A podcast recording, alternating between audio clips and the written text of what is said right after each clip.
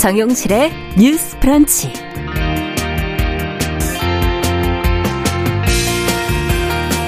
안녕하십니까, 정용실입니다. 여성가족부가 각 부처와 지자체를 대상으로 1년에 한 번씩 실시하는 성별 영향평가, 그 결과가 지난해 많은 법과 제도가 개선이 됐다는 것으로 나왔습니다. 대표적으로 고용노동부는 임신 중인 여성 근로자가 출산 전에도 육아휴직을 할 수 있도록 이 남녀고용평등법을 개정했다고 하는데요. 자, 개선된 내용들이 어떤 것이 있는지 저희가 좀 살펴보고요. 또 이런 평가제도의 의미도 같이 한번 짚어보겠습니다. 네, 유럽 국가들이 유례없는 지금 폭염으로 고통을 받고 있다고 하죠. 극심한 더위에 냉방시설을 가동할 수밖에 없는데, 이 폭염의 원인이 또 기후변화, 기후위기인 만큼 에너지 절약을 하지 않을 수도 없습니다. 이 노력을 계속하고 있다고 하는데요. 자, 어떤 조치들을 하고 있는지, 여기에서 우리가 또 배울 점은 없는지 같이 한번 살펴보겠습니다. 자, 8월 17일 수요일 정용실의 뉴스 브런치 문을 엽니다. Ladies and gentlemen. 새로운 시각으로 세상을 봅니다. 정용실의 뉴스 브런치 뉴스픽. 네, 정용실의 뉴스 브런치는 언제나 청취자 여러분들과 함께하고 있습니다. 유튜브, 콩앱 그리고 라디오로 들으시면서 의견 보내주시면 저희가 실시간으로 반영하도록 하겠습니다. 자, 뉴스픽 시작해보죠. 월요일, 수요일이 두 분과 함께합니다. 전혜원 우석대 개공 교수님 안녕하세요. 안녕하세요. 전혜원입니다. 네, 조우런 변호사님 안녕하세요. 네, 안녕하세요. 조우런입니다. 네, 저희 지금 진행하기 바로 직전까지 윤석열 대통령 취임 100일 기자회견이 있었는데요. 두 분이 저랑 해서 앞에서 계속 듣고 있었거든요. 저희가 어떻게 들으셨는지 간단한 말씀 한 말씀씩만 좀 듣고 가죠. 먼저 전 교수님께 먼저 여쭤볼까요? 예, 저는 윤석열 대통령이 100일 동안은 사실 민심에 그렇게 잘 부합하지 못한 부분에 대해서 먼저 국민에게 솔직하게 좀 반성하는 모습을 보이는 부분에서는 매우 부족했다 이렇게 생각이 드는데, 네. 특히 인사 부분에 대해서 대통령의 오늘 발언을 보면 인사 쇄신은 큰 폭으로 하진 않을 것이라고 해석이 됩니다. 그런데 대통령의 지지율을 하락시키는 주 요인 중에 하나 대부분의 조사에서 인사 문제가 나오거든요. 네. 그래서 이런 부분은 대통령이 좀 민심을 아직 못 잃는 것이 아닌가라는 아쉬움이 남았고요. 두 번째로 대통령이 교육개혁, 연금개혁, 노동개혁도 강조를 했습니다. 네, 국회 시정연설에서도 네. 강조를 했었는데 이건 역시 인사 문제와 연관되어 있거든요. 지금 교육부 장관 공석이고요. 그렇죠. 연금 문제와 관련된 보건복지부도 지금 비어 있습니다. 네. 결국은 인사와 다 연결된 부분이기 때문에 대통령이 이런 부분에서 조금 더 뚜렷하게 국민들에게 밝혔어야 되지 이렇게 애매모호하게 하는 부분은 좀 아쉽다라는 생각이 들고요. 강제징용 문제와 관련해서 일본의 네. 한일 관계 미래지향적이라는 말을 자체를 우리가 부정적으로 보진 않습니다. 다만 이번 8.15 광복절 경축사에서도 위안부 문제가 빠진 것에 대해서는 이용수 할머니도 비판을 하고 있고 네. 오늘도 양국 관계에 대해서 양보와 이해라는 말이 들어갔는데 위안부 피해 문제라든가 강제징용 문제는 양보를 할 수 있는 문제는 저는 아니라고 생각을 해요. 그래서 이런 부분에서는 대통령의 어떤 발언 하나하나가 굉장히 중요하기 때문에 더 신중했어야 된다라는 아쉬움이 많이 남는 회견이었습니다. 네. 어떻게 들으셨어요, 조 변호사님께서? 네, 저도 좀 많이 아쉬움이 남는 기자회견이라고 생각을 하는데요. 예. 초반에 이제 그 대통령께서 취임 100일을 맞은 지금도 시작도 국민, 방향도 국민, 목표도 국민이라고 하는 것을 가슴에 새기고 있다.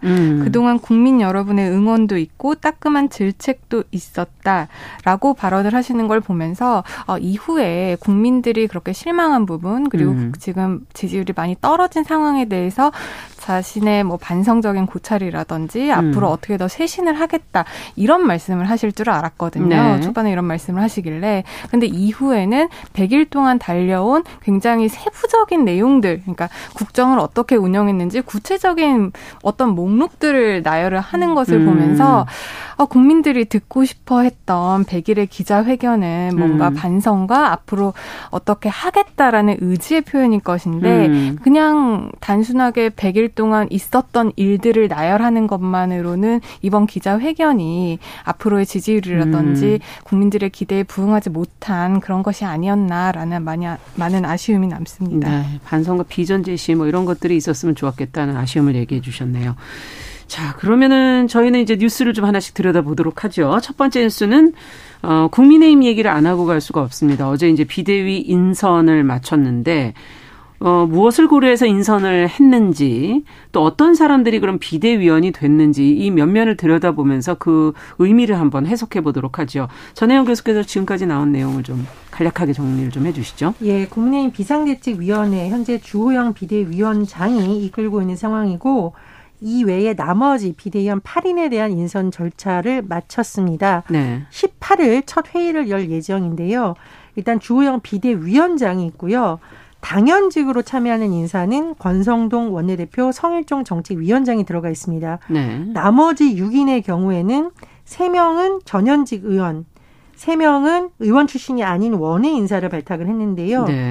현역 의원 중에는 초선의 엄태영 의원, 비례대표 전주혜 의원 그리고 네. 강북 지역 재선 출신의 정양석 전 의원이 포함됐고 네. 원외 인사 출신으로는 지난 지방선거에서 광주시장 국민의힘 후보로 출마했던 주기환 전 대검 수사관 그리고 최재민 강원도의회 의원, 이소희 세종시 의원이 포함이 됐습니다. 네. 일단 뭐 더 많은 인원을 할 수 있지만 더 많은 인원보다는 이 정도 인원으로 그렇죠. 출범을 한다는 게 계획이고요. 그리고 이에 대한 인선에 대해서 주호영 비대위원장의 설명을 들어보면 네. 일단 호남 출신 인사들을 배치하는 것에 되어 있고 지역별로 서울, 충청, 강원을 고르게 선정했다라는 설명입니다. 여성의 경우에는 전주혜 의원과 이소희 시의원 2명이 들어가 있고요. 그러네요. 뭐 선수라든가 나이에 따른 청년, 장애인 부분 이런 부분을 지금 대표성을 확보할 수 있도록 했다는 설명입니다. 그런데 이제 이준석 전 대표가 됐죠. 비대위가 확정이 됐으니까. 그렇죠. 이준석 전 대표가 여전히 반발하고 있는데 네. 대통령과 원내대표가 만든 비상 상황에 대해서 당대표를 내치고 사태 종결인가라는 식으로 의문을 포함하면서 비대위 체제 전환에 대한 비판을 이어가고 있고요. 그리고 오늘 지금 이준석 대표, 지금 이제 전 대표가 됐지만 그렇죠. 법적인 가처분 문제가 있는데 그와 관련해서 언제 결과가 나오게 되는 거죠? 결과가 언제 나올지는 모르지만 심리가 오늘이죠? 오늘입니다. 네. 그래서 앞으로 또 이것이 어떻게 결정될지가 나와서 비대위에도 영향을 미칠 것으로 보입니다. 네, 그럼 하나하나 좀 차근차근 좀 들여다봐야 될 텐데 일단 비대위원들의 면면을 소개를 해 주셨는데 대통령 측근도 포함이 돼 있고 또 새로운 얼굴들도 있는 것 같고 두 분은 어떻게 이 인선을 보십니까? 네, 저 같은 경우에는 이제 형식적으로는 어느 정도 구색을 갖추려고 노력을 했지만 실질적으로 보면 아직까지도 윤석열 대통령의 측근으로 구성된 비대위라는 비판을 면할 수 없을 것 같다라고 평가를 하고 싶습니다. 네. 일단 이번에는 기존에 있어서 어떤 인사들이 뭐 서호남이라든지 영남 출신들로 이루어졌다라고 했다면 이번에는 호남 출신도 지금 3명이나 있고요. 청년들도 2명이나 있고 여성도 2명이나 이제 배치가 되다 보니까 이제 형식적으로는 어느 정도 여러 가지 구색을 맞춰 놓았다라고 볼 수가 있을 것 같습니다. 그런데 지금 인적 구성원들의 면면을 좀 살펴보면 네. 지금 여당 같은 경우에는 윤핵관 내 갈등이 지금 대내적으로 굉장히 많은 문제가 되고 있는데 예. 그 부분이 아직도 제거가 되지 않은 것 같아요. 특히 예. 이번에 주목해 볼 만한 부분 같은 경우가 이제 주기환 전 광주시장 후보거든요. 예. 주기환 비대위원 같은 경우에는 윤석열 대통령이 2003년에 광주지검에서 일할 때 그 검찰 수사관으로 인연을 맺었다라고 합니다. 그러다 보니까 벌써 한 20년 정도 된 측근이라고 하는데 그럼 이 측근이라는 것만 있었으면 사실상 그렇게 문제가 안 됐을 수도 있습니다. 호남 네. 출신이라는 것도 그렇죠. 있기 때문에. 예. 그런데 이분의 아들이 지난달 대통령실에서 6급으로 근무하는 사실이 확인되면서 이게 또 뭔가 사적 관계를 이용한 인사 아니냐라는 비판이 있었음에도 불구하고 여전히 근무를 하고 있고 네. 그런 와중에 이제는 그 아버지인 이 본인까지 비대위원으로 이제 발탁이 되다 보니까 여러 가지 의혹들을 벗어내지 못하고 있는 것이죠. 그러다 보니까 여전히 이 비대위까지도 대통령실의 네. 입김이 많이 닿는 것이 아니냐라는 비판을 면할 수는 없을 것 같습니다. 네, 어떻게 보세요? 정 교수님께서. 제가 보기에도 사실은 이게 일반적인 지도부 구성이 아니라 비상대책위원회잖아요. 그렇죠. 그것도 집권 여당이 대통령 임기 100일쯤에 맞아서 이런 상황에 놓였으면 말 그대로 우리가 윤석열 대통령의 의중인 윤심보다는 민심을 잘 반영하고 기존에 우리가 국민들로부터 실망을 안겨줬던 부분은 변하겠다라는 의지를 사실 그렇죠. 인선을 통해서 보여줬는데 보여줘야 하는데 변호사님 말씀하신 대로 그런 부분에선 좀 미흡하지 않나 좀 기계적 균형성에 더 초점을 맞춘 것이 아닌가 생각이 들고요. 네. 짚어주신 주기환 전 광주시장 후보 말씀해 주셨듯이 인수위에서 전문위원 지내고 광주지원 특수부 검사고 무엇보다 아들이 대통령실 6급으로 근무한 것이 확인이 되면서 측근 중에 최측근으로 불리다 보니 이게 역시나 윤석열 대통령의 의중을 반영하기 위한 비대위라는 논란이 여기서부터 시작이 된다고 봅니다. 네. 그리고요. 전주혜 의원 같은 경우에도 이른바 친윤계로 분류가 되고 있고 네. 무엇보다 권성동 원내대표가 지금 비대위를 구성하는 상황에서 계속 원내대표직을 유지하고 지금 그렇죠. 물론 뭐 의총을 통해서 재신임을 받았다고는 합니다만 그 부분에 대해서도 과연 국민들이 보기에 이 비대위가 어떤 비대위인지에 대해서 감을 잡기가 어렵고 큰 기대를 주기는 좀 어렵지 않나 생각이 듭니다. 네, 저도 지금 이제 권성동 원내대표가 재신임된 거에 대해서 어떻게 생각하시나 두 분의 말씀을 좀 듣고 싶었는데 그러면 이건 조 변호사님께서 좀 덧붙여 주시죠. 저는 이건 어쩔 수 없는 선택이지 않았을까라는 생각이 듭니다. 왜 그렇게 지금 생각하시죠? 당대표가 이제 해임된 상황에서 네. 그 여당 내 갈등이 최고조에 이르고 있고 그것 때문에 비대위까지 꾸려진 상황에서 원내대표까지 사퇴를 하거나 원내대표까지 새로 뽑아야 되는 상황이 온다면 굉장히 이것은 걷잡을 수 없는 혼란에 빠질 수가 있기 때문에 어쩔 수 없이 당에서는 할 수 없는 선택을 한 것이 아닌가. 당의 안정을 위해서 그리고 좀 더 비대위가 빨리 좀 돌아가게 하기 위해서 어쩔 수 없이 내린 결정이 아니었는가 그렇게 생각을 할 수밖에 없는데요. 네. 아무래도 이번에 갈등의 원인 중에 하나라고 할 수 있는 권성동 원내대표가 아직까지도 이번에 비대위 원내대표로 하면서 비대위까지 이렇게 비대위원으로 된 것에 대해서는 교수님께서도 지적을 하셨지만 국민들의 눈높이와는 맞지 않다 그런 생각은 듭니다. 자, 지금 앞서도 이제 전당대회 개최 시기에 대한 그 당내 이견이 잠재적인 갈등으로 지금 또 계속 보도가 나오고 있고요. 또 비대위 전환에 반발해서 이준석 전 대표가 효력정지 가처분 신청에 대한 심리 그게 이제 오늘 이제 예정돼 있죠. 네, 오늘 3시에 지금 가처분 심문이 이루어질 것이다라고 했고요. 네. 이준석 전 대표가 이제 어제 SNS에 본인이 직접 출석해서 심문을 받겠다라고까지 말을 한 상황이거든요. 사실 가처분 같은 경우에는 그 결정이 심문을 하는 당일날 나오기도 합니다. 빠르면 결과가. 네, 그런데. 네. 오늘 뭐 재판부에서 빨리 처리를 해서 결정을 내려질 수도 있겠지만은 지금 어제 비대위가 출범을 하고 여러 가지 정치적 혼란이 있는 상황에서 좀 오늘 결정을 내리기에는 좀 부담스러울 수 있는 큰 일이 아닐까 싶기 때문에 오늘 결정이 날지 안 날지는 우리가 좀 지켜봐야 될 것 같습니다. 그럼 어쨌든 이번 주 안에 날 가능성은 좀 높은 편이네요. 이번 주 안에 뭐 추가적으로 신문이 또 필요하다라고 하면 신문기를 또 잡을 수 있기 때문에 꼭 이번 주 안에 결론이 난다라고 단언하기는 단정할 수는 없군요. 예. 자, 이건 어떻게 될까? 이런 불안한 상황 속에서 지금 출범한 비대위가 잘 될지 이런 변수들을 어떻게 지금 인식하고 계십니까? 두 분께서. 저는 이제 첫 번째로 인선도 물론 중요한데 국민의힘이 도대체 추구하는 바가 무엇인지에 대한 정체성에 대한 정립이 잘 안 되어 있다라고 봐요. 네. 지금 전반적으로.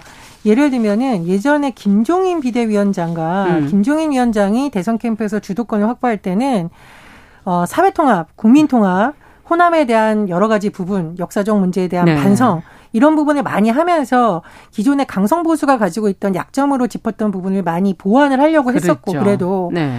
성평등 문제, 근로자의 안전 문제라고 해서 소위 말해서 보수층이 외면한 것으로 비판받았던 문제에 대해서 많이 뭐 당원이라든가 강령을 통해서 보완한다든가 그런 인사들을 영입하려는 노력을 많이 했습니다. 네. 근데 최근 들어서 윤석열 정부의 대통령실 구성이라든가 지금 국민의힘에서 나오는 발언을 보면 과연 중도층을 포함해서 전 국민을 끌어안을 의제를 갖고 있는 건지 아니면 일부 지지층만을 대상으로 하는 정책을 하려는 건지에 대한 혼선이 있으니까요.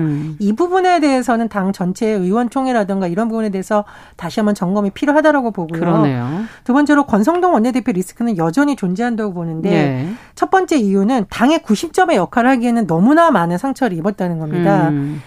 이른바 검찰 수사 기소 분류와 관련돼서도 여야 합의를 했었는데 당내에서 엄청난 반발을 받았잖아요. 그렇죠. 이것이 잘했다 못했다를 떠나서 당내 소통이 전혀 안 됐다라는 방증인 거고 또 역설적으로 이 협상을 뒤집다 보니 과연 지금 거대 야당인 민주당에서 권성동 원내대표를 믿고 협상을 할 수 있을 것인가, 권성동 원내대표가 여소야대 국면에서 야당을 설득할 수 있을 것인가에 대한 의문은 여전히 남아있는 상황이라고 보고요. 무엇보다도 이준석 대표가 저렇게 반발하면서 윤핵관을 직격을 하고 있는데 다른 뭐 의원들도 여러 가지 논란에 휩싸였습니다만은 그렇죠. 권성동 원내대표는 본인의 발언으로 인해서 논란을 자초한 적이 있습니다. 압력을 넣었다 이런 발언을 했었고요. 그런 부분이 해소되지 않은 상황에서 지금 어쨌든 재신임을 받은 건데 네. 앞으로도 갈등이 계속되고 이런 상황이라면 저는 당장 여당 내에서부터 문제제기 또 나올 수 있는 상황이라고 봅니다. 어떻게 보세요? 네, 이번 비대위가 사실상 무엇을 할 수 있을지 저는 잘 모르겠어요. 이제 비대위라는 것이 이제 비상 상황을 정상화하겠다라고 해서 이제 대책위가 그렇죠. 꾸려지는 것인데 지금 사실 비상 상황을 어느 정도 당에서 자초한 것이 있고 이것을 몇몇 사람들이 어떤 방향으로 끌고 나가기 위해서 이런 상황을 만들었다라고 하는 의혹을 받고 있는 만큼 그 비대위가 출범을 한다고 해도 이 비대위의 뜻을 따라서 나머지 당의 사람들이 잘 따라올 수 있을지 그런 지도부의 리더십이 발휘가 될 것인지 그런 부분이 하나가 문제가 되고요. 네. 사실상 지금 비대위가 있지만 또 당의 개혁을 위해서는 또 혁신위도 있습니다. 또 그렇기 때문에 이 비대위와 혁신위 관계에서 혁신위가 당의 개혁을 할 것인지 아니면 비대위도 당의 혁신을 위해서 뭘 어떻게 노력을 할 것인지 그 부분에 대해서도 이제 권한이라든지 여러 가지 문제는 아직도 존재를 하는 것 같고요. 네. 그러다 보니까 이제 비대위가 할 수 있는 일은 사실상의 전당대회를 어떻게 안정적으로 빨리 치를 수 있게 하느냐 이 정도인 것 같은데 그 부분 관련해서도 교수님께서 말씀하셨지만 여러 가지 내부적인 문제가 있고 또 이준석 전 대표가 지금 바깥에서 저렇게 투쟁을 하고 있는 상황에서 갈등이 하루 이틀 만에 봉합될 가능성은 전혀 보이지 않는 것 같습니다. 네. 자, 앞으로도 저희가 이제 국민의힘 어떻게 되는지 비대위의 활동도 한번 좀 지켜보면서 이야기 계속 나눠보도록 하고요. 자, 두 번째 뉴스로 좀 가보겠습니다. 앞서 제가 좀 설명드렸던 여성가족부 2021년 성별 영향평가 종합분석 결과가 나왔기 때문에 이 내용을 좀 들여다보려고 하는데 여러 가지 법제도들이 좀 개선이 됐다고 하거든요. 일단 성별 영향평가라는 게 무엇이고 어떤 것이 개선이 됐는지를 좀 조 변호사님께서 정리해 주시면 같이 한번 내용을 들여다보죠. 네, 성별 영향평가라는 것은 중앙행정기관과 지자체가 정책을 수립하고 시행하는 그 과정에서 이 정책이 과연 해당 성별에 어떤 영향을 미치는지 네. 직접 분석하고 평가해서 개선하는 제도를 말을 합니다. 이제 각 기관이 자체적으로 이 성별 영향 평가를 실시를 하면요. 여가부나 각 지자체 성별 영향 평가 책임관이 검토 의견을 전달을 하고 각 기관은 그 수용 여부를 결정을 하게 됩니다. 네. 그러면 여가부는 각 기관의 개선 사항을 취합해서 해마다 지금 성별 영향 평가 종합 분석 결과를 내는데요. 여가부가 16일 발표한 자료에 따르면 지난 2021년 중앙행정기관과 지방자치단체 각 기관이 법령 그리고 사업에서 총 3만 659건에 대해서 성별 영향평가를 실시를 했고요. 네. 그중에서 8,716건의 개선 계획을 수립을 했다고 합니다. 네. 이 중에 52.4%인 4,566건의 개선을 완료를 했고 그렇게 보니까 개선 건수가 전년도보다 거의 20% 정도 19.8% 증가를 했고 네. 정책 개선 이행률은 52.4%로 전년도보다 7.7% 정도가 높아졌다고 합니다. 이제 주요 개선 사례를 보면 우선 가족의 출산 준비라든지 자녀 양육 부담을 완화하긴 정책이 강화가 됐는데요. 예. 고용노동부 같은 경우에는 지난해 11월 임신 중인 여성 근로자가 보통은 이제 출산 후에 육아휴직을 쓸 수 그렇죠. 있게 됐는데 예. 남녀고용평등법을 개정을 해서 출산 전에도 육아휴직을 할 수 있도록 법을 개정을 했고요. 네. 국토교통부 같은 경우에는 건설기술인의 그 육아기의 근로시간 단축으로 그 건설업체가 일시적으로 그 건설업 등록 기준에 미달을 하더라도 건설업 등록이 말소되거나 뭐 영업정지가 되지 않도록 규정을 한 점이 또 꼽히고 있고 인천시 같은 경우에도 공동 육아시설인 아이사랑 꿈터를 토요일에도 운영하는 등 여러 가지 방안들이 개선이 됐다고 합니다. 네. 뭐 내용을 몇 면이 들어가 보니까는 이제 부처별로 뭐 지자체별로 이제 다르기 때문에 좀 중요한 것만 저희가 좀 봐야 될 것 같아요. 지금 말씀해 주신 육아휴직 내용도 잠깐 좀 설명을 좀 더 해 주시죠. 원래는 이게 임신 중에 할 수가 없는 거죠. 이제 당겨 쓰는 겁니까, 그러면? 네, 그렇습니다. 그러니까 육아휴직을 미리 당겨 쓰는 건데요. 이제 지난해 11월 19일부터 이게 법이 개정돼서 시행되고 있는데 네. 이전에는 8살 그리고 초등학교 2학년 자녀를 둔 노동자만 그 2회에 걸쳐서 육아휴직을 좀 나눠서 사용을 할 수 있었습니다. 예. 그런데 이제 법이 개정이 되면서 그러니까 출산을 하기 전에도 그 육아휴직을 좀 당겨와서 뭐 1달, 2달 이런 식으로 2회가 아니라 좀 사용할 수 있는 만큼 좀 분할을 해서 사용할 수 있도록 지금 법이 개정이 되었습니다. 그렇군요. 자, 그러면 법은 이렇게 바뀌는데 실제 현장에서 적용 가능한지도 좀 생각해 봐야 될 것 같고 개선된 내용 중에 개선 완료된 것들 중에서 좀 눈여겨보신 것 있다면 좀 짚어주시죠, 정 교수님. 이제 임신 중인 근로자가 휴직임이 필요한 경우에 활용할 수 있도록 한 건 굉장히 좋은 안이라고 생각을 합니다. 제 주변에서도 보면 늦은 나이에 임신을 하고 직장생활하는 여성들이 조산의 위험이라든가 임신 중에 굉장히 근무할 때 어려움이 있는데 그렇죠. 그런 부분 일정 부분 반영했다고 보고요. 제가 눈여겨본 부분 중에 하나는 법무부에서 가정폭력 피해자와 관련돼서 그 가해자들이 예지만 이제 이 피해자를 추적하기 위해서 뭐 증명서, 기본 증명서를 떼서 다 다시 노출됐다고 놀리는 바 있거든요. 예, 저희도 방송 몇 번 해드렸었죠. 예, 열람하는 것을 제한하는 제도, 가해자가 열람하는 거 제한하는 거 제도는 현장에서 계속 문제제기됐던 부분을 잘 반영한 제도라고 그러네요. 보고요. 또 제가 주목한 부분은 성별영향평가 제도에 대한 오해를 참 풀어줄 수 있는 부분 중에 하나라고 생각을 하는데 성별영향 평가에 대해서 사람들이 여성 우대 정책이라고 잘못 인식을 하고 있어요. 그게 아니라 남성들도 이 정책에서 소외되지 않아야 되는 거거든요. 그렇죠. 모든 성을 대상으로 하는 건데 그 내용 중에 하나가 과학기술정보통신부에서 인공지능 윤리교육 콘텐츠 개발 기준을 만든 것도 시대의 흐름에 맞춰서 이 제도를 잘 활용한 것이라고 봅니다. 네, 조 변호사님께서는 어떤 제도를 좀 눈여겨보셨습니까? 네, 저는 이제 디지털 기술이 굉장히 많이 변화하고 있는 환경 변화 속에서 우리 사회 구성원들의 가족이라는 개념이 많이 다양화되지 않았습니까? 네. 그리고 특히 1인 가구가 굉장히 많이 늘어났는데 대전광역시에서 1인 가구 맞춤형 지원을 위해서 그 1인 가구 생활 실태 조사를 토대로 성별 특성을 반영한 고용 및 생활 상담 그리고 안전 확보 및 사례 관리 방안을 제시한 1인 가구 지원 기본 계획을 수립을 했다고 해요. 네. 앞으로 계속해서 1인 가구가 늘어날 수 있는 상황에서 미리 준비를 하는 거군요. 뭐 여성뿐만 아니라 남성 1인 가구도 있는 것이고 그렇죠. 그런 1인 가구에 대해서 여러 가지 지원 대책을 수립하는 점은 굉장히 인상 깊었습니다. 네. 자, 그 외에도 실제 현장에서 혹시 적용 가능하지 않은 그런 제도들은 없었습니까? 일단은 혹시, 이것이 아마 좀 우수 사례 중심으로 많이 소개가 되어 있어서 아직까지는 좀 기대를 할 부분들이 더 많다고 보고요. 그렇군요. 지자체에서 계속 이런 부분 발굴을 하면 여가부에서 이렇게 추리기도 하고 때로는 우수 사례에 대해서 굉장히 적극적으로 홍보를 하기도 합니다. 그래서 네. 여가부가 이런 역할을 한다라는 것도 국민들이 이번 기회에 좀 살펴보시면 어떨까 그런 생각이 듭니다. 그렇죠. 예. 한 말씀 더 하시죠. 예. 이게 계획을 수립한 게 이제 작년에 8,716건이라고 소개를 해드렸는데 네. 이게 다 지금 개선 계획은 수립이 되었지만 개선이 된 건 아니고요. 그중에 한 52.4%만 네. 이제 개선이 완료가 된 것입니다. 이제 이 부분 관련해서도 이제 여가부에서 그 결과 보고서를 국회에 제출을 하고 부처 홈페이지에 공개할 예정이라고 하니까요. 아직 개선되지 않은 부분에 대해서도 국민들이 그렇겠네요. 많은 관심을 가져주시면 그런 남녀 단순히 한 성의 문제뿐만 아니라 네. 우리나라가 그리고 우리나라에 있어서의 가장 기본 구성원인 가정이 어떻게 발전할지에 대해서 많은 정책 제안이나 이런 고민들을 함께 해주셨으면 좋겠습니다. 네, 변화되는 내용들을 국민들이 좀 체크해 주셨으면 좋겠다는 얘기를 해주셨네요. 자, 뉴스픽 오늘 조우런 변호사, 전혜원 교수 두 분과 함께 내용 살펴봤습니다. 말씀 잘 들었습니다. 감사합니다. 감사합니다. 자, 정용실의 뉴스 브런치 1부 마치고 잠시 후 2부로 돌아오겠습니다. 11시 30분부터 일부 지역국에서는 해당 지역 방송 보내드립니다.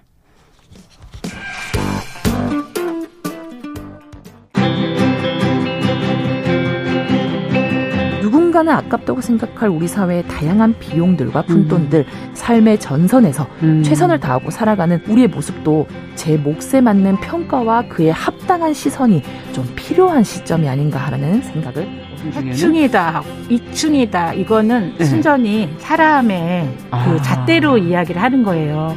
곤충이 우리 사람보다 몇억 년 먼저 지구에 나왔거든요. 호모 사피엔스의 선배다 이렇게 얘기를 해요.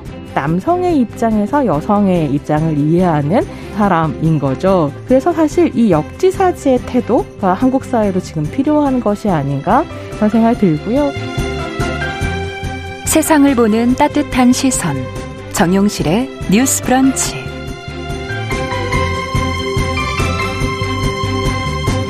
네, 지금 들어온 소식부터 하나 잠시 전해드리고 시작을 하죠.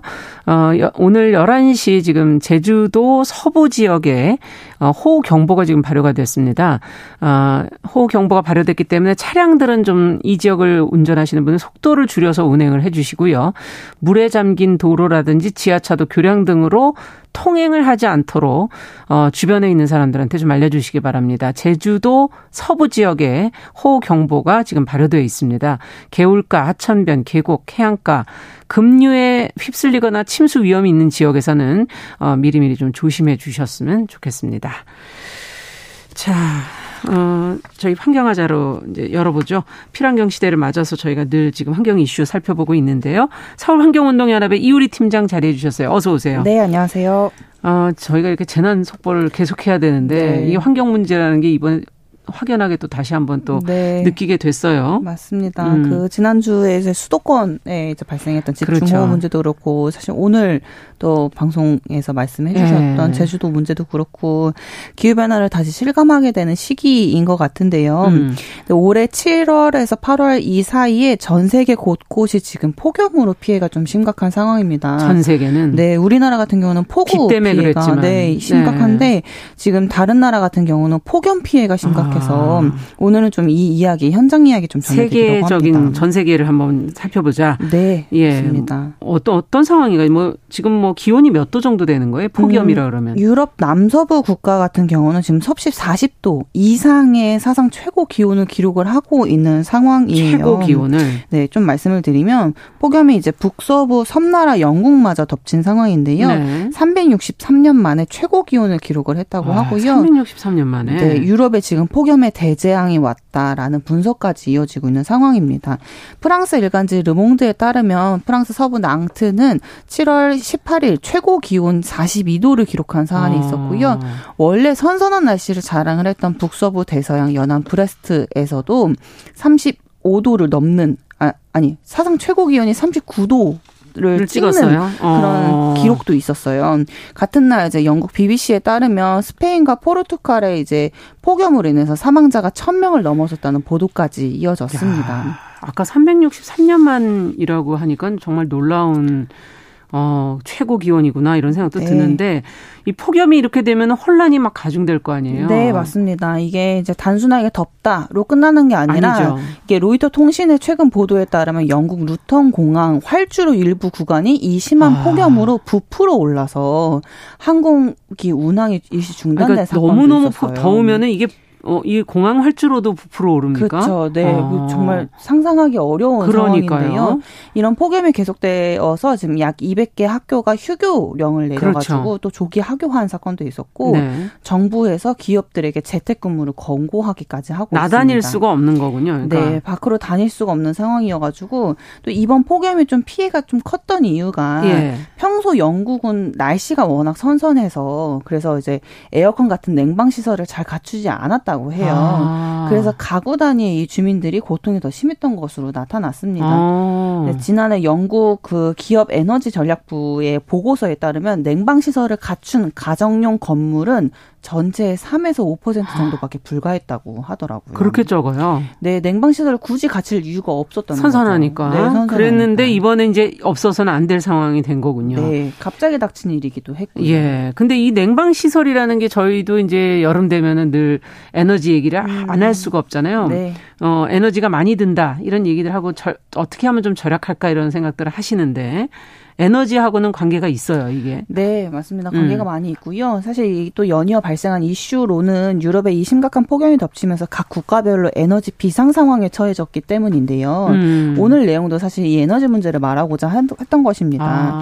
그러니까 유럽이 지금 러시아와의 에너지 분쟁이 여전한 상황이잖아요. 그 가스 발전 문제로 인해 가지고. 천연가스. 네. 네. 그런데 여기에 폭염까지 생기다 보니까 에너지를 절약해야 된다는 움직임이 나오고 있는 상황입니다. 네, 이제 이제 40도가 넘는 폭염을 지금 현재 견디고 있는 스페인 같은 경우는 에어컨 온도 제한을 발표를 했어요. 전 국가에서. 네, 네. 국가 차원에서 에어컨 온도를 제한한다라고 얘기를 하는 거예요. 그래서 27도 이하로는 에어컨을 설정할 수 없게 정책이 발표가 되었습니다. 좀 신기한 일이기도 한데요. 우리나라에서는 이해하기 힘든 일이기도 하죠.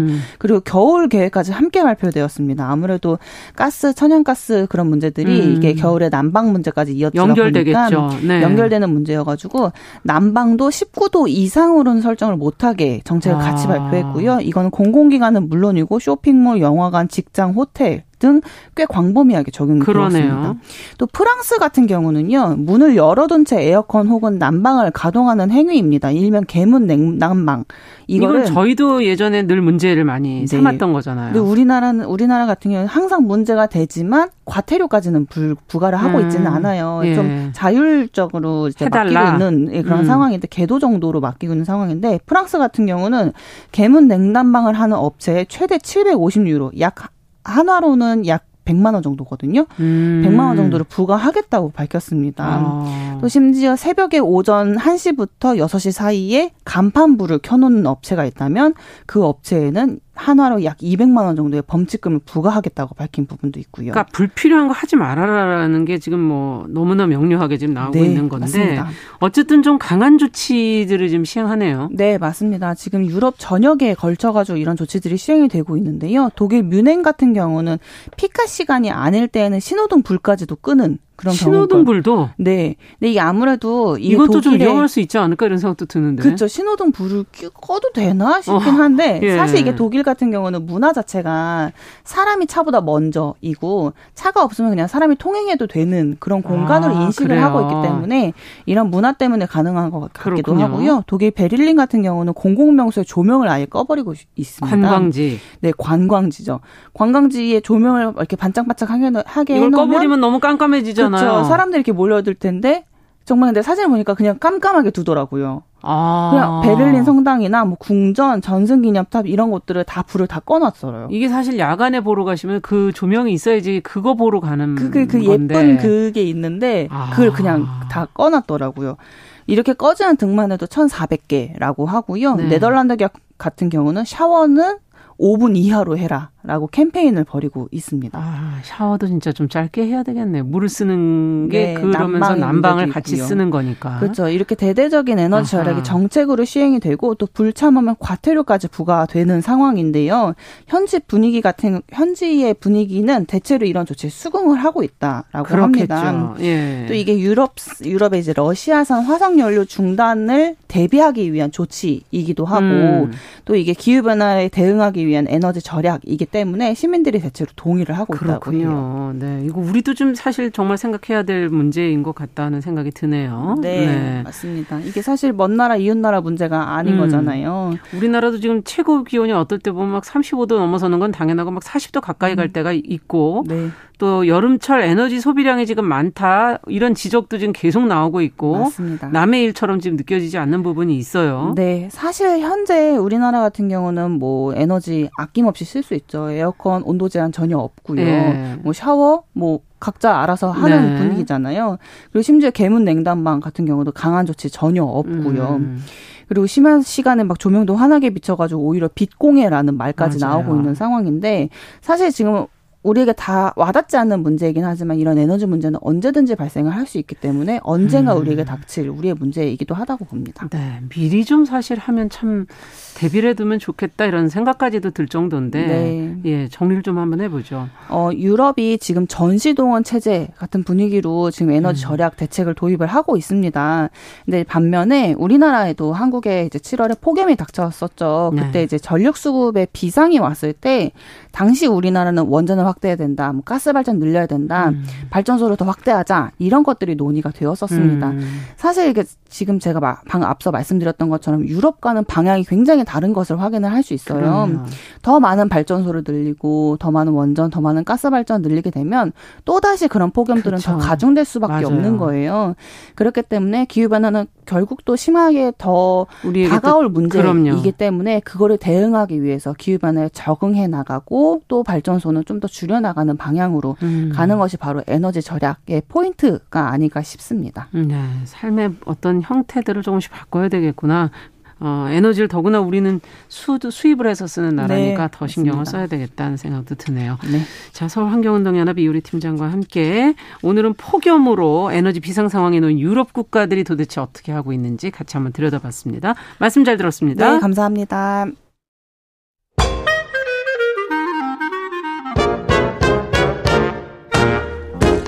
모두가 행복한 미래. 정용실의 뉴스 브런치.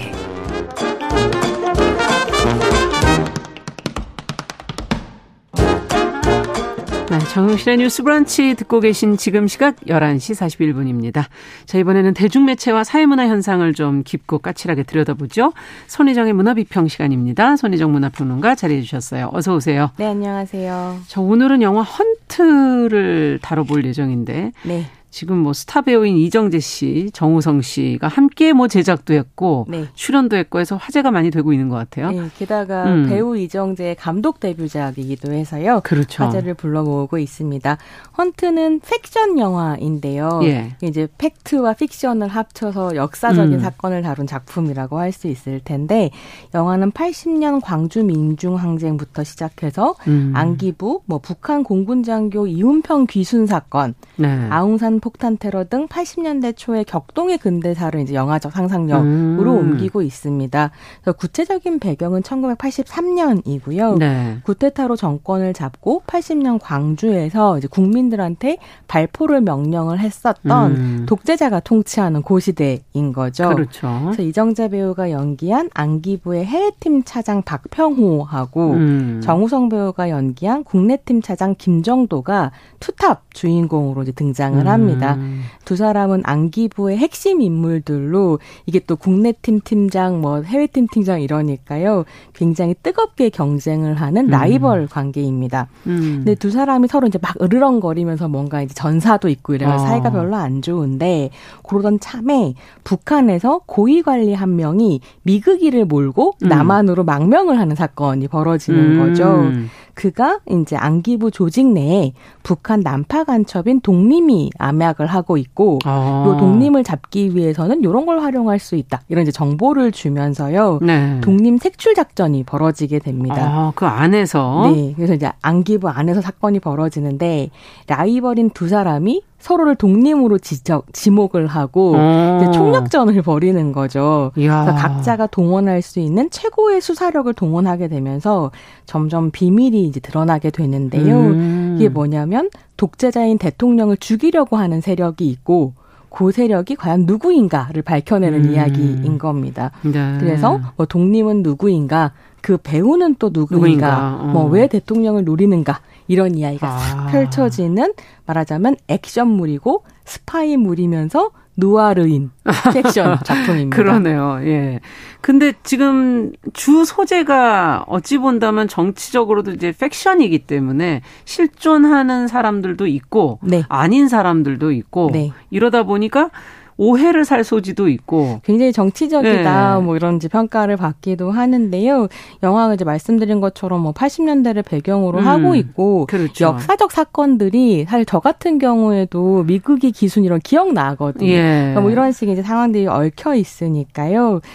굉장히 예민할 수 있는 주제이기도 그렇죠. 어디까지가 정말 거죠. 진실이냐. 근데 예. 영화 잘 보면 굉장히 전공법으로 그냥 직격탄을 날리는 작품이기는 한데요.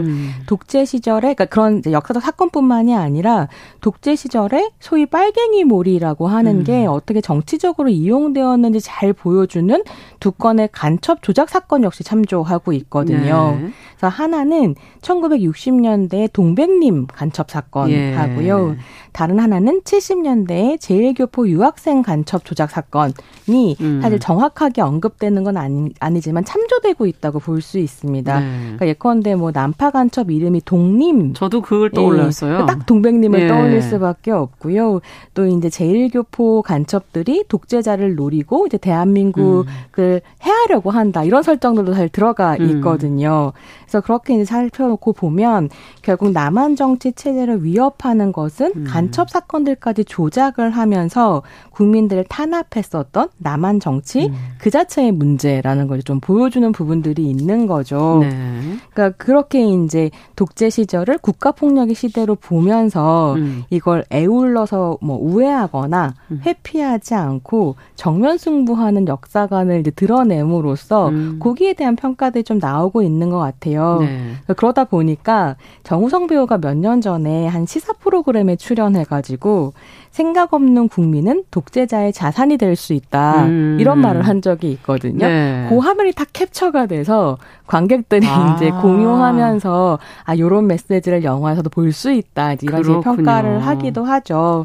근데 저는 이제 영화를 보면서 그런 생각이 들었는데 이 영화의 홍보 문구가 대통령을 제거하라예요.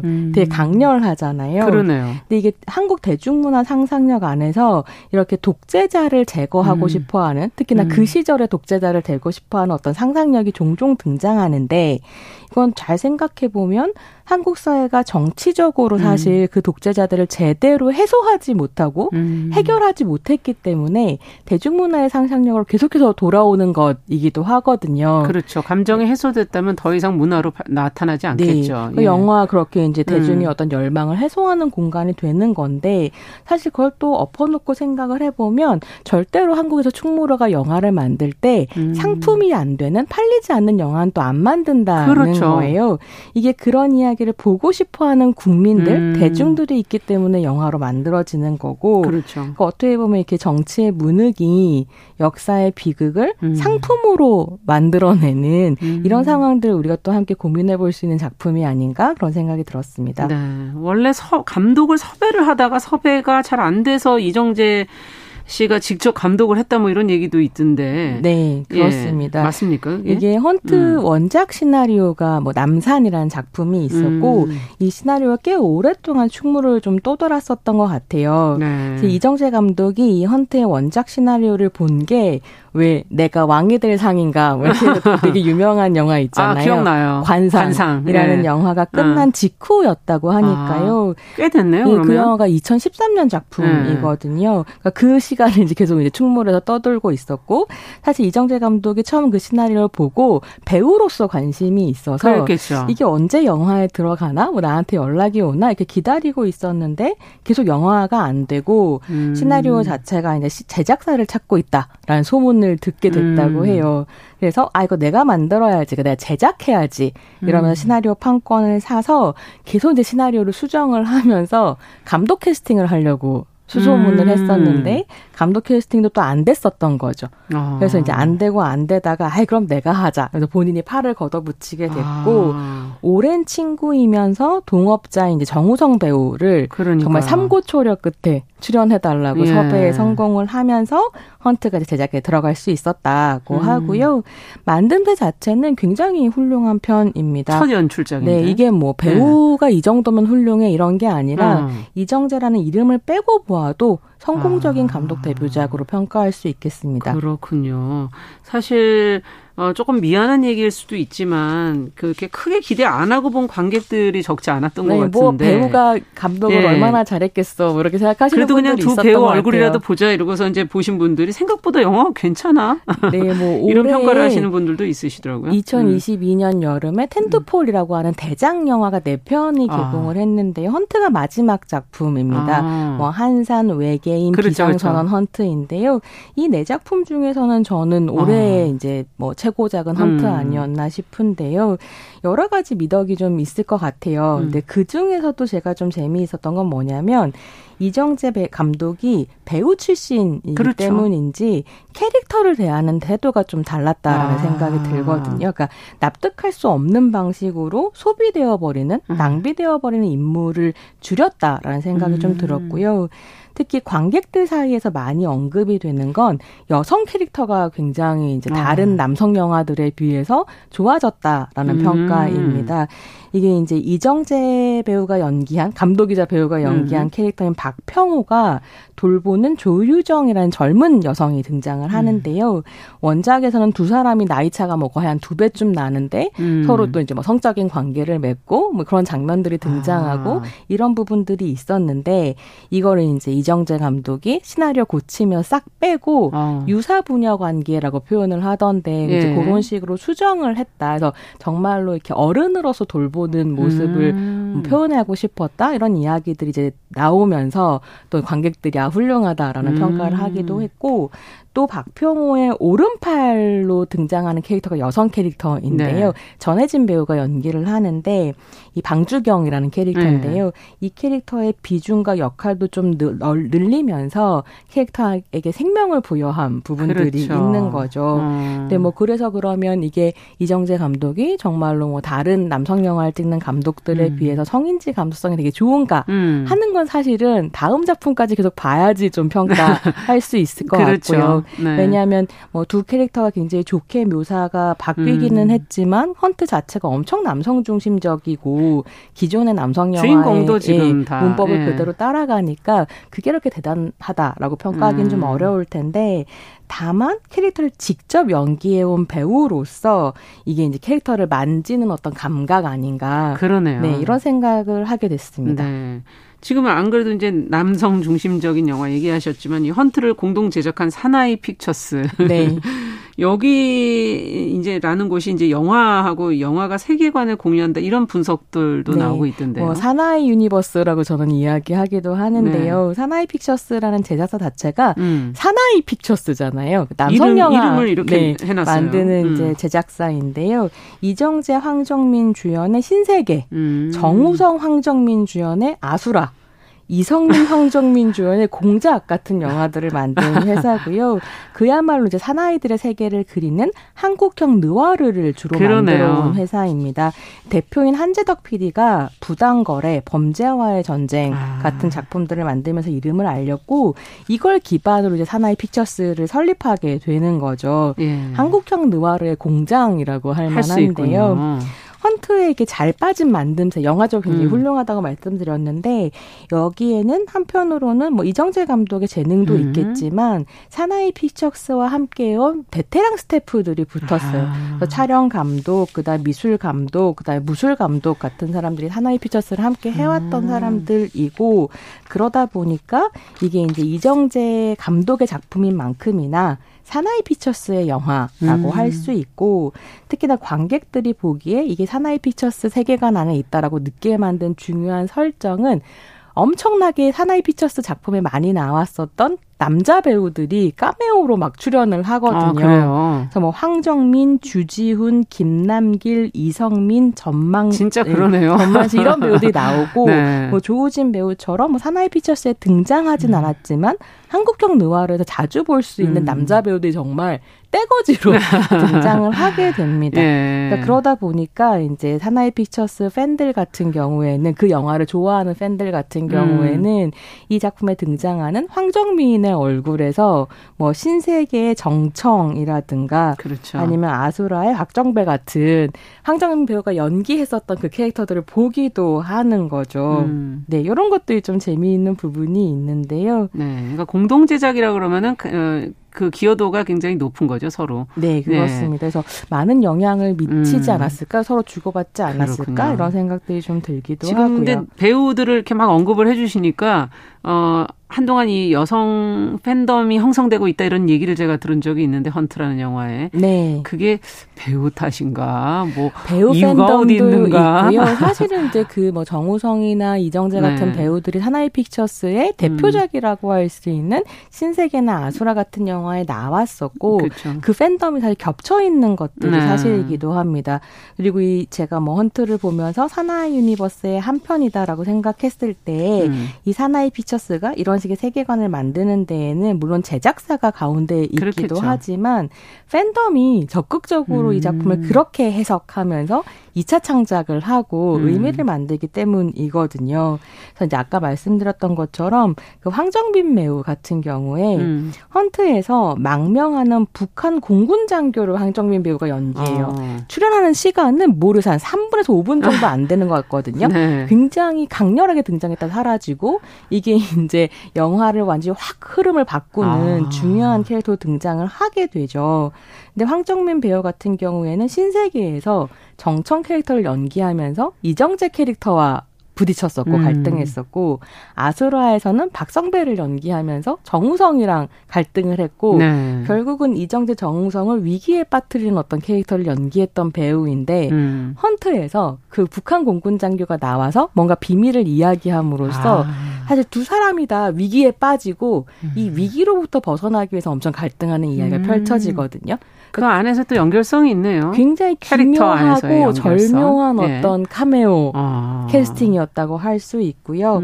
그러다 보니까 이런 식의 이제 요소들을 찾아내면서 팬들이 굉장히 즐거워하는 부분들도 있죠. 네. 근데 그랬을 때 이 팬덤이 소비하는 가장 핵심적인 것은 역시 두 남성 캐릭터, 두 남자 그렇죠. 배우의 브로맨스라고 할 수 있습니다. 워낙 유명하니까 두 분의 케미. 근데 네. 이 배우로서 또 영향력을 가진 스타로서 끝으로 좀 정리를 해 주신다면. 네, 뭐 이정재 정우성 배우 같은 경우에는 사실은 저는 그런 생각이 드는데요.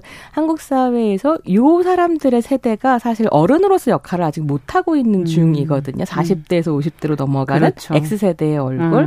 근데 이제 뭐 굉장히 모범까지는 얘기하기는 어렵겠지만 어쨌든 어른으로서의 어떤 프로페셔널한 모습을 보여주고 있는 사람들이고 그런 점에서 앞으로의 행보도 좀 더 기대해 볼 수 있겠는데 감독 이정재에게 제가 바라는 점은 다음 작품에서는 좀 젊은 배우들과 함께 작업해 주셨으면 좋겠다.